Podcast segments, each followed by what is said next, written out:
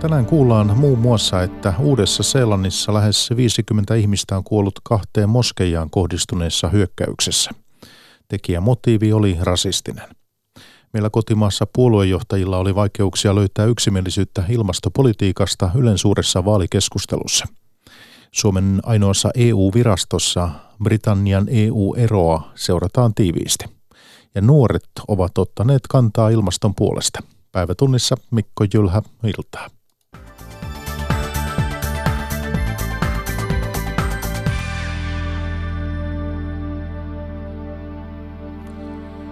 Uuden Selanin kahdessa moskeja-iskussa on kuollut 49 ihmistä ja 20 on haavoittunut vakavasti.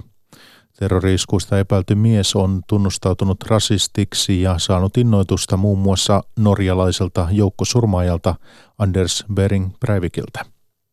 I heard the sound, the gun, and the second one I I ran.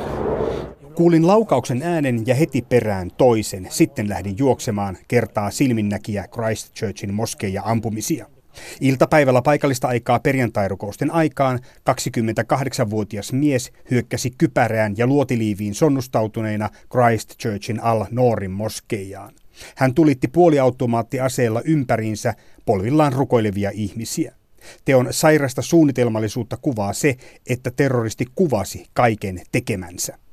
Kauhistuneet ihmiset kertovat, kuinka kuolleita oli kaikkialla joukossa naisia ja lapsia. Myöhemmin ampuja iski kaupungin toiseen moskeijaan. So I just don't understand why someone would hurt us like this and, it's such a way just like an animal. Like why would you treat us like that?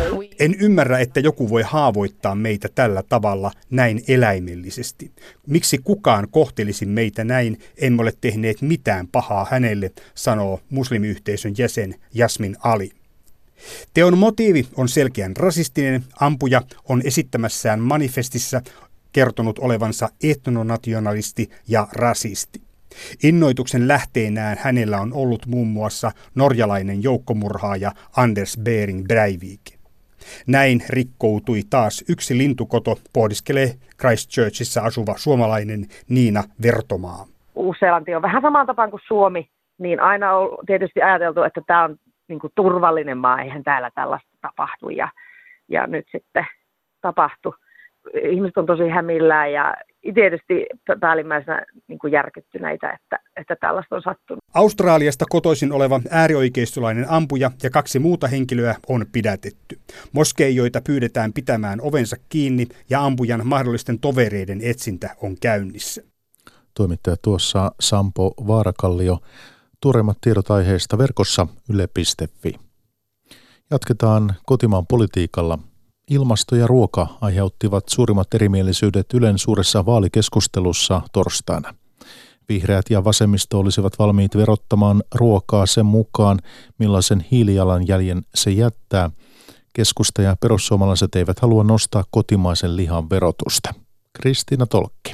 Vanhustenhoidon tilanteesta vallitsi eilen liikuttava yksimielisyys – mutta eroja alkoi syntyä, kun päästiin puhumaan ilmastosta ja etenkin lihan verotuksesta.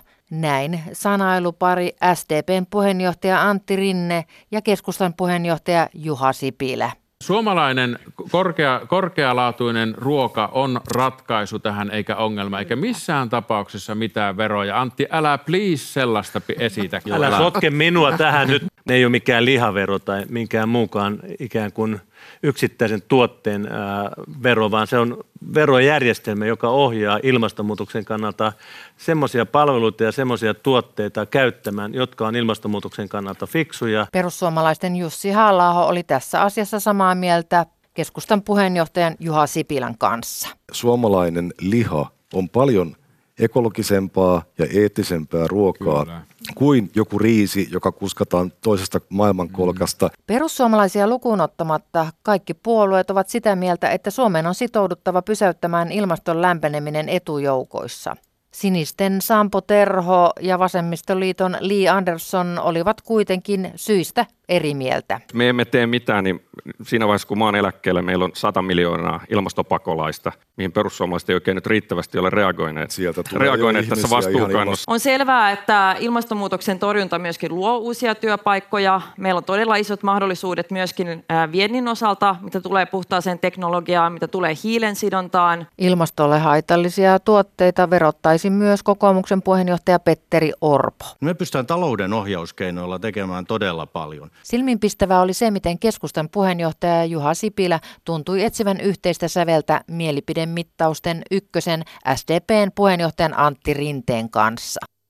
Seuraavaksi puheenjohtajien esiintymistä puntaroi politiikan toimittajien trio koolla Unto Hämäläinen, Ylen Maria Stenruus ja Marko Junkkari Helsingin Sanomista. No, mä olin aika yllättynyt. Mä niin kun, liittyen tähän pääministerin eronpyyntöön viikko sitten ja tota, yleiseen poliittiseen tilanteeseen, joka on tosi säpsy, tässä kaikki poliitikot käy kauhealla kierroksella, niin, niin mä odotin, että siitä olisi tullut tämmöinen kaikki kaikkia vastaan, tai itse asiassa kaikki Antti Rinnettä vastaan tämmöinen aggressiivinen taistelu, mutta ei, sehän oli jotenkin rento ja aika jotenkin lupsakka keskustelu, että oli hieman yllättynyt. Mun mielestä se oli vähän että kukaan ei ollut oikein ketään vastaan. Kukaan ei oikein ollut ketään vastaan. Joo, ja tota, sitten taas mä mietin, että minkälaista, niin kuin, tuoko se erot esiin kunnolla, se ei kukaan ole ketään vastaan. Et monet oli vähän niin kuin siinä, siinä vähän niin kuin kuunneltiin rinnettä, mikä oli aika erikoinen asetelma, että totta kai demareilla on niin kuin iso kaula kallupeissa tai mielipidemittauksissa, mutta, mutta ei sentään niin iso, että, että Rinne ihan niin kuin yksinäinen asiantuntija voisi olla. Et ei tietysti pelkästään näin, mutta tämmöinen oli yleisvaikutelma mun mielestä. No sama juttu kuin Marjalla, että tuli sellainen tunne, vähän sama tunne kuin oli 2015 vaalia alla. Suhtautuminen Juha Sipilä oli, että häntä lähestyttiin etunojassa, vähän kumarassa. Nyt lähestytään mm.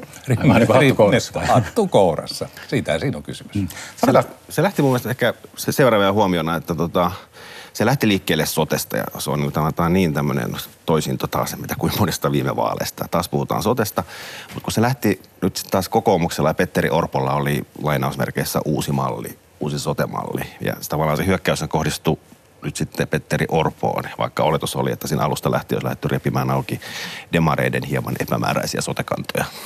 Mm. Tämä oli se, mistä tämä johtui tämä Niin nyt epämääräisyys asetelma. oli siellä mm. kokoomuksen sotemallissa. Niin, että siitähän mm. se lähti liikkeelle se koko keskustelu. Sarkas vielä tästä asetelmasta. Ainakin minulle tuli sellainen tunne, kun tuli seurattua sitä, että kenen kanssa rinteillä synkkaa, niin jotenkin tuntui, että Rinne ja Sipilä kohtasivat toisiansa jotenkin paremmin kuin Rinne ja Orpo. No se johtuu hyvin pitkälle siitä, että Sipilähän mm, toisin kuin odotin. Odotin, että hän jatkaa siitä, mihin jäi viime perjantaina. Mutta tämähän oli taas ihan eri Sipilä kuin se viime perjantai jämäkkä, eteenpäin katsova ja, ja aggressiivisesti esiin tuleva. Hän oli hyvin sopuisalla tuulella nyt ja hyvin varovainen jopa. Okei. Jotenkin tuntui siltä, että keskusta otti viime tai siis viikko sitten hallituksen er-, erolla ikään kuin ilmatilan haltuunsa itselleen, niin voiko nyt tulkita tuosta, että keskusta ei käytä sitä ilmatilaa hyväkseen? Minulle tuli sellainen tunne, että, että jotain, jotain ohjetta on Sipilälle annettu, että ei kannata jatkaa siitä, siitä viime perjantaisesta, vaan olla, olla vähän sellainen myötäsukainen.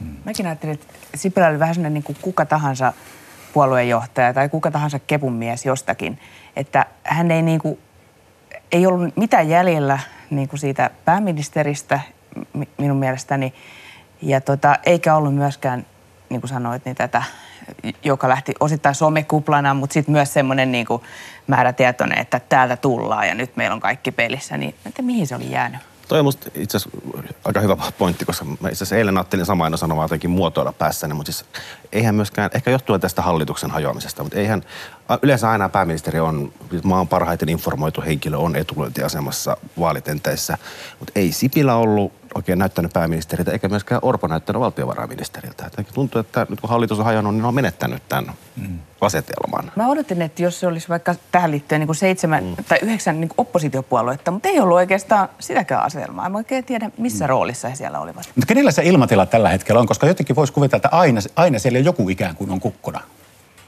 Riippuu mistä puhutaan mun mielestä. Että se on asiakohtainen juttu. Niin, niin siis nyt ainakin, no tuntui eilen, että se, se tila niin kuin jätettiin rinteelle.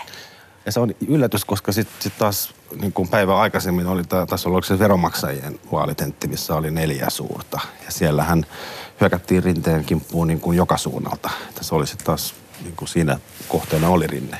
Ei eilen. En tiedä miksi. Mm. Niin ja siellä ilmeisesti kumpattiin Sipilän näkemykseen jonkun verran. Totta kai Kyllä. se oli eri, eri yleisö, mm.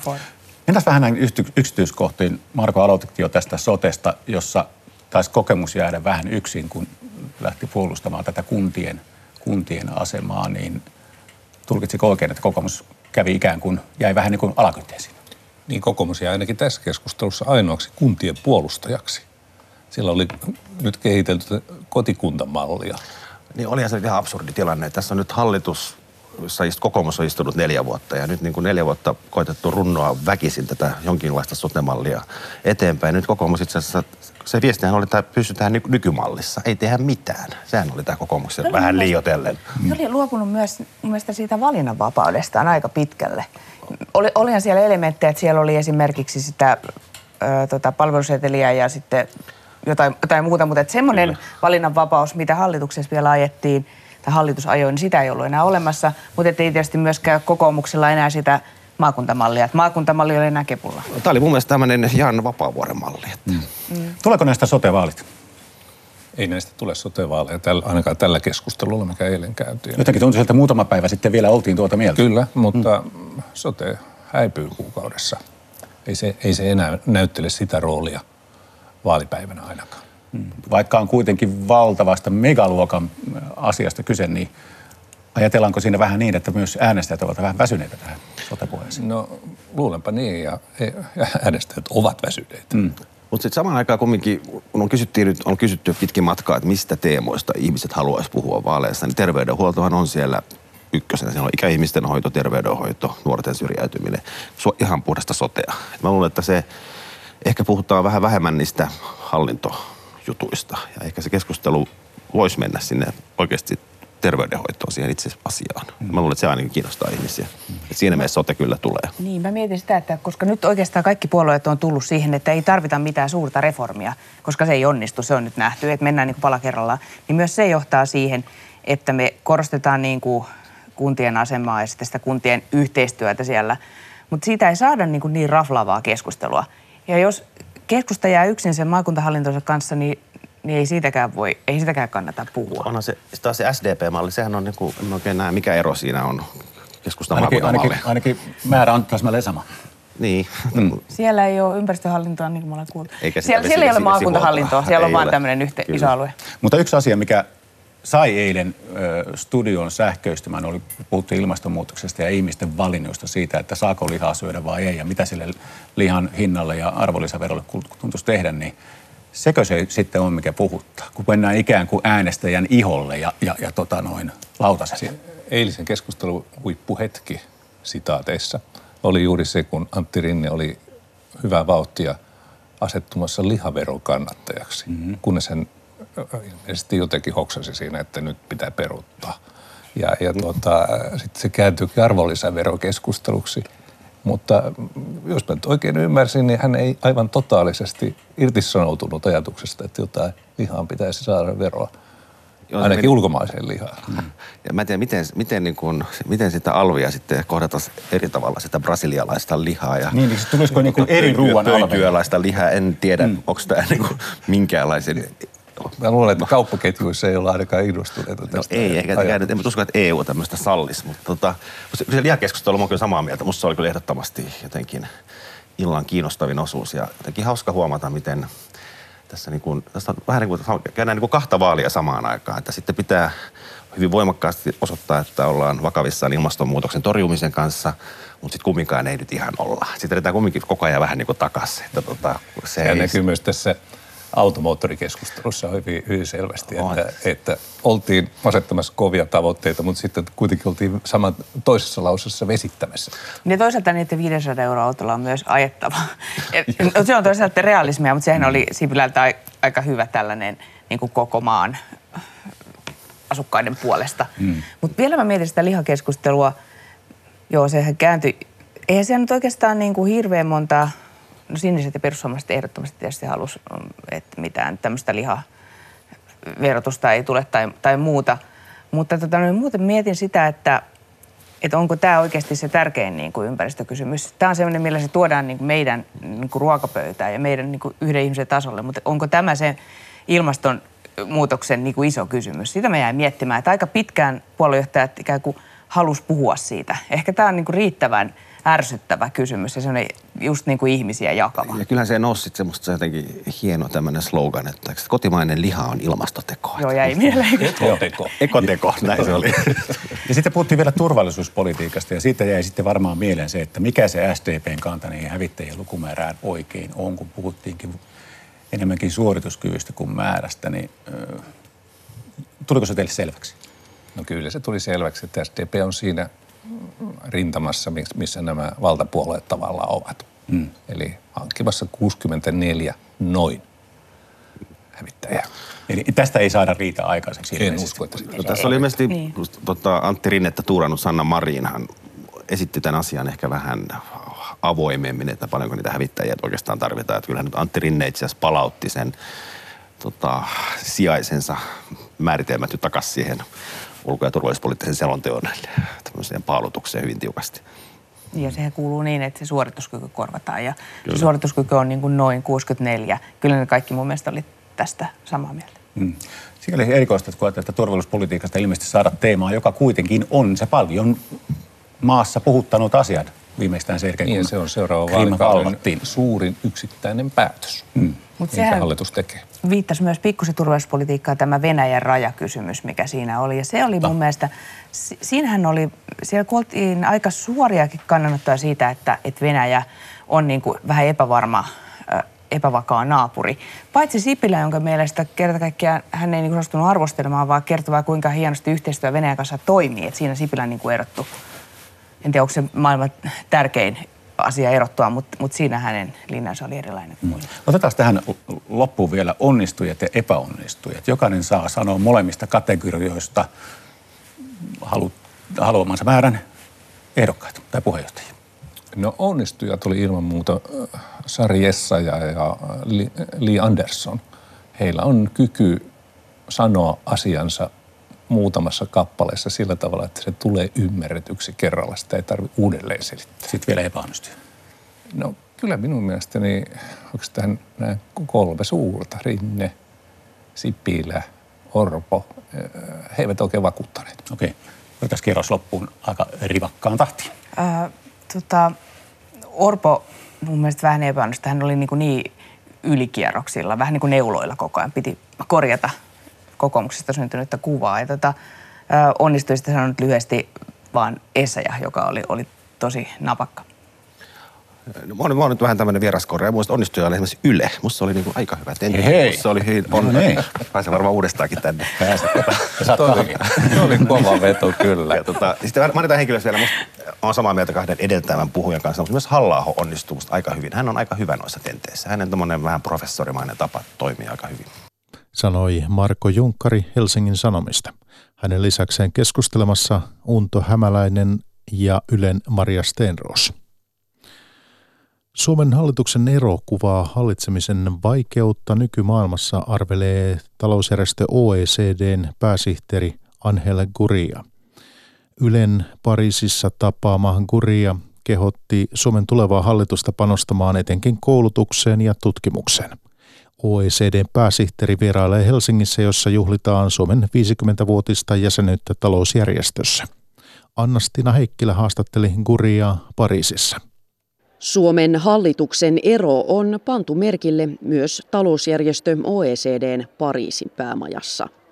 Pääsihteeri Angel Gurria toteaa koko sote-väännön kertovan hallitsemisen vaikeudesta, joka on eurooppalaisissa demokratioissa nykyään enemmän sääntö kuin poikkeus. The difficulties not only of forming governments, but of governing Vaikeudet liittyvät niin hallitusten muodostamiseen kuin itse hallitsemiseenkin. Syynä on se, että me niitämme nyt kymmenen vuotta kestäneen kriisin perintöä – ja se on sysännyt valtavan määrän ihmisiä syrjään, Gurja sanoo. Vaaleihin valmistautuvan Suomen suurimmaksi haasteeksi pääsihteeri nimeää kuitenkin väestön ikääntymisen. Siihen auttaa onneksi maahanmuutto. But my, my impression is that it, you're doing it very prudently, very Vaikutelmani on, että maahanmuuton kasvu tapahtuu Suomessa varsin luonnollista tietä. Kyse ei ole mistään yksittäisestä ryntäyksestä, mikä on hyvä asia, hän sanoo. Kehuja saa puolestaan suomalaisten yritysten ja teollisuuden onnistunut digiloikka. Tämän päivän Suomi on valmistautunut digitaaliseen tulevaisuuteen, Gurja sanoo. But what is not so well known is that for your traditional industries, Olette onnistuneet kasvattamaan uuden teknologian avulla myös perinteisen teollisuuden tuottavuutta. Olette sillä saralla jälleen pelissä mukana, mikä on tässä maailmassa kova suoritus, OECDn pääsihteeri sanoo. Guria kehottaa tulevaa hallitusta pitämään kiinni Suomen vahvuuksista, ennen muuta korkeatasoisesta koulutuksesta. Pariisista Anna-Stina Heikkilä. Britannian parlamentti haluaa lisäaikaa EU-erolle ainakin kesäkuun loppuun saakka. Lisäajan pituus ratkeaa, kun erosopimuksesta äänestetään vielä kerran ensi viikolla. Parlamentin alahuone äänesti torstaina Brexit-vaihtoehdoista ja hyväksyi selvin numeroin hallituksen esityksen uudesta äänestyksestä sekä lisäajan pyytämisestä. Sen sijaan ehdotuksen uudesta kansanäänestyksestä kansanedustajat hylkäsivät. Tätä monimutkaista yhtälöä avaa meille Britannian politiikan tutkija Mikko Kuisma Tübingenin yliopistosta Saksasta. Tämä alkuperäisen eron piti toteutua pari viikon kuluttua, eli 29. päivä maaliskuuta, mutta nyt halutaan lisäaikaa, niin Mikko Kuisma, mihin sitä aikaa nyt halutaan? Halutaanko päättämiseen vai lisää aikaa poliittiselle riitelylle? Niin, siis koska, koska tämä sopimukset on ero keskiviikkoiltana Britannian parlamentissa hylättiin, että Britannian parlamentti ainakaan sitä asiaa ei voi ajaa. Se voi tietysti vahingossa syntyä tai EUn tahdosta, mutta koska he ovat sen hylänneet, niin lisäaikaa tarvitaan kahdesta syystä. Ensinnäkin, vaikka sopimus nyt ensi viikolla – jos se, tämä kolmas äänestys tästä sopimus, erosopimuksesta vielä, vielä tapahtuu, niin vaikka se menisi lopulta läpi ensi viikolla tai vielä neljännessä äänestyksessä myöhemmin, semmoinenkin mahdollisuus nimittäin on, niin aikaa sen ratifiointiin tarvitaan joka tapauksessa. Eli sitä ei voi ihan muutamassa päivässä tehdä. Tämä on tämmöinen aika monimutkainen lainsäädännöllinen prosessi. Eli sitten puhutaan tämmöisestä niin sanotusta teknisestä pidennyksestä, jolloin siis periaatepäätös on tehty ja ja, ja, ja, ja yhteisymmärrys on löydetty, mutta tarvitaan tämän, tämän käytännön lain kirjoittamiseen tarvitaan lisäaikaa ja silloin tämmöinen lyhyt pidennys tulee kysymykseen. Sitten se toinen syy, minkä takia pidennystä voidaan tarvita, on se, että jos sopimus ei ollenkaan mene läpi, eli nämä äänestykset menee kumoon nämä mahdolliset uudet äänestykset ja ei pysytään siis tässä umpikujassa edelleen, niin silloin tullaan tarvitsemaan paljon lisäaikaa. Ja tässä tapauksessa puhutaan aika isoista asioista, eli, eli uusista vaaleista, mahdollisesti toisesta kansanäänestyksestä, joka vaatisi ainakin tuommoisen puoli vuotta suurin piirtein aikaa, tai sitten tämmöinen perustavaa laatua oleva niin kuin uusi startti koko tälle prosessille. Ja silloin puhutaan todella niin kuin pitkästä pidennyksestä, ei muutamasta viikosta tai muutamasta kuukaudesta. Kuulostaa myös vaihtoehdolta, jota ehkä kukaan ei oikeasti halua, mutta, mutta tässä on ollut mm. käänteitä niin paljon, että ei sitä tiedä. Paljonko Britannia voi saada EUlta lisäaikaa?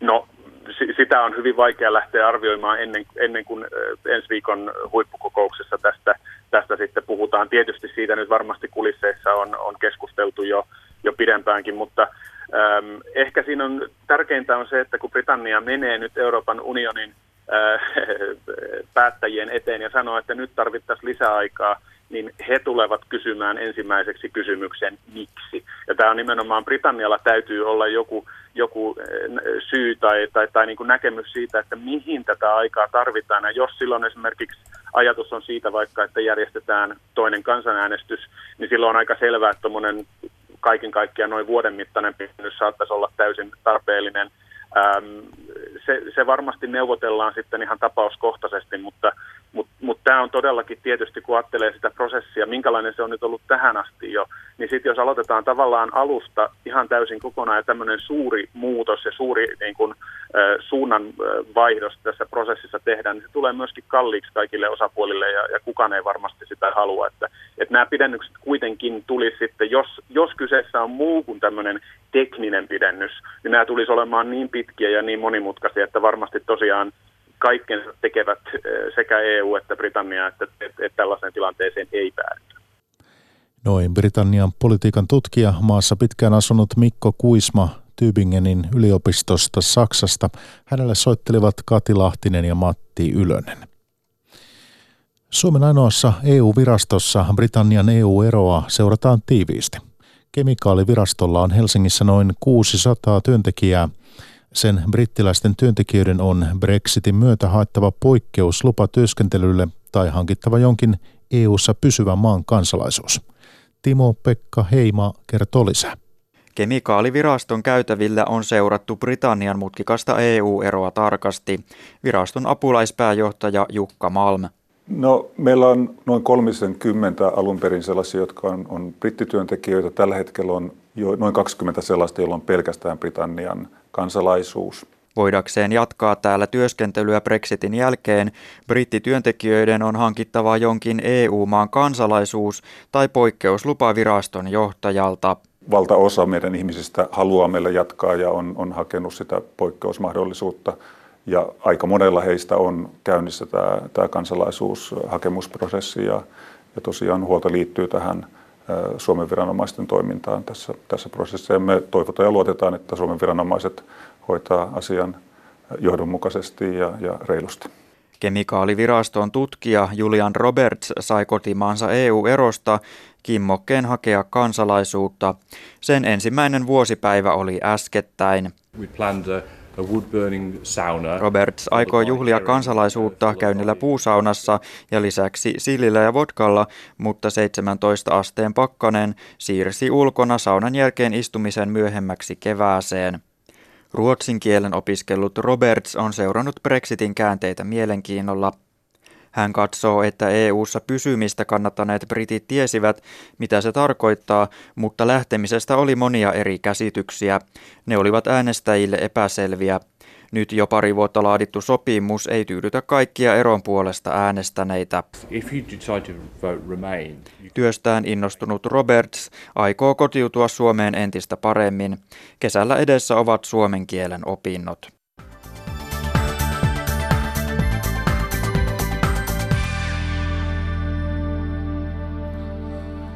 Nuoret ovat osoittaneet tänään mieltään ilmaston puolesta.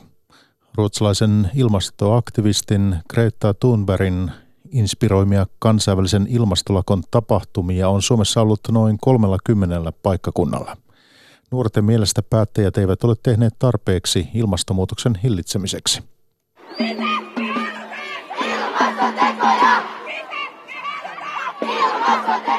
Tämä viesti kajahti tänään noin 30 paikkakunnalla eri puolilla Suomea. Helsingissä tapahtumaa järjestämässä ollut Atte Ahokas oli haltioissaan. Aivan upeita. Täällä on niin paljon ihmisiä, että on ihan järkyttävän hienoa. Mä en osaa oikein saa, niin pukea sanoiksi. Nyt me ollaan selvästi nähty globaalisti nuorten herääminen. Että tässä mä nyt koen, että nyt oikeasti on muutoksena aika on nyt. Herättäjänä on toiminut viime syksynä julkistettu kansainvälisen ilmastopaneelin raportti, jonka mukaan ilmasto lämpenee hälyttävää vauhtia. Ja jos lämpenemistä ei saada kuriin, niin seuraukset ihmisille ja luonnolle olisivat vakavia. Tampereella mieltään osoittaneen Laura Lehtikevarin mukaan päättäjät eivät ole ottaneet raportin viestiä tarpeeksi vakavasti. No ei kovin vakavasti, kun ne ehkä ajattelee, että kun ne kuolee kuitenkin kohta, niin ei niiden tarvitse tehdä enää mitään, vaikka ne on kieltänyt tuon maapallon meille tällaisena. Pelkona on, että jos aikuiset eivät saa muutoksia aikaan, nuorilta katoaa tulevaisuus. Näin Jyväskylästä Alisa Terävä. Tässä jos alkaa suunnittelemaan vähän tulevaisuutta, niin se on tosi hankalaa, kun ei tiedä, että onko sitä. Viimeistään seuraavan eduskunnan on toimittava päättäväisesti, sanoo myös Jyväskylässä mielenilmaukseen osallistunut Elli Heiska.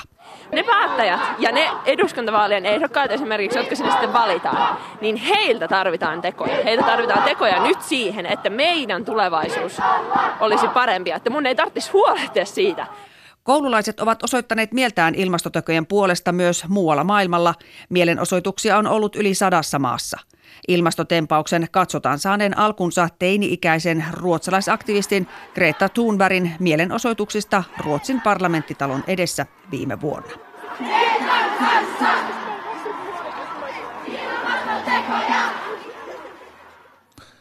Toimittaja tuossa Minna Pantsar.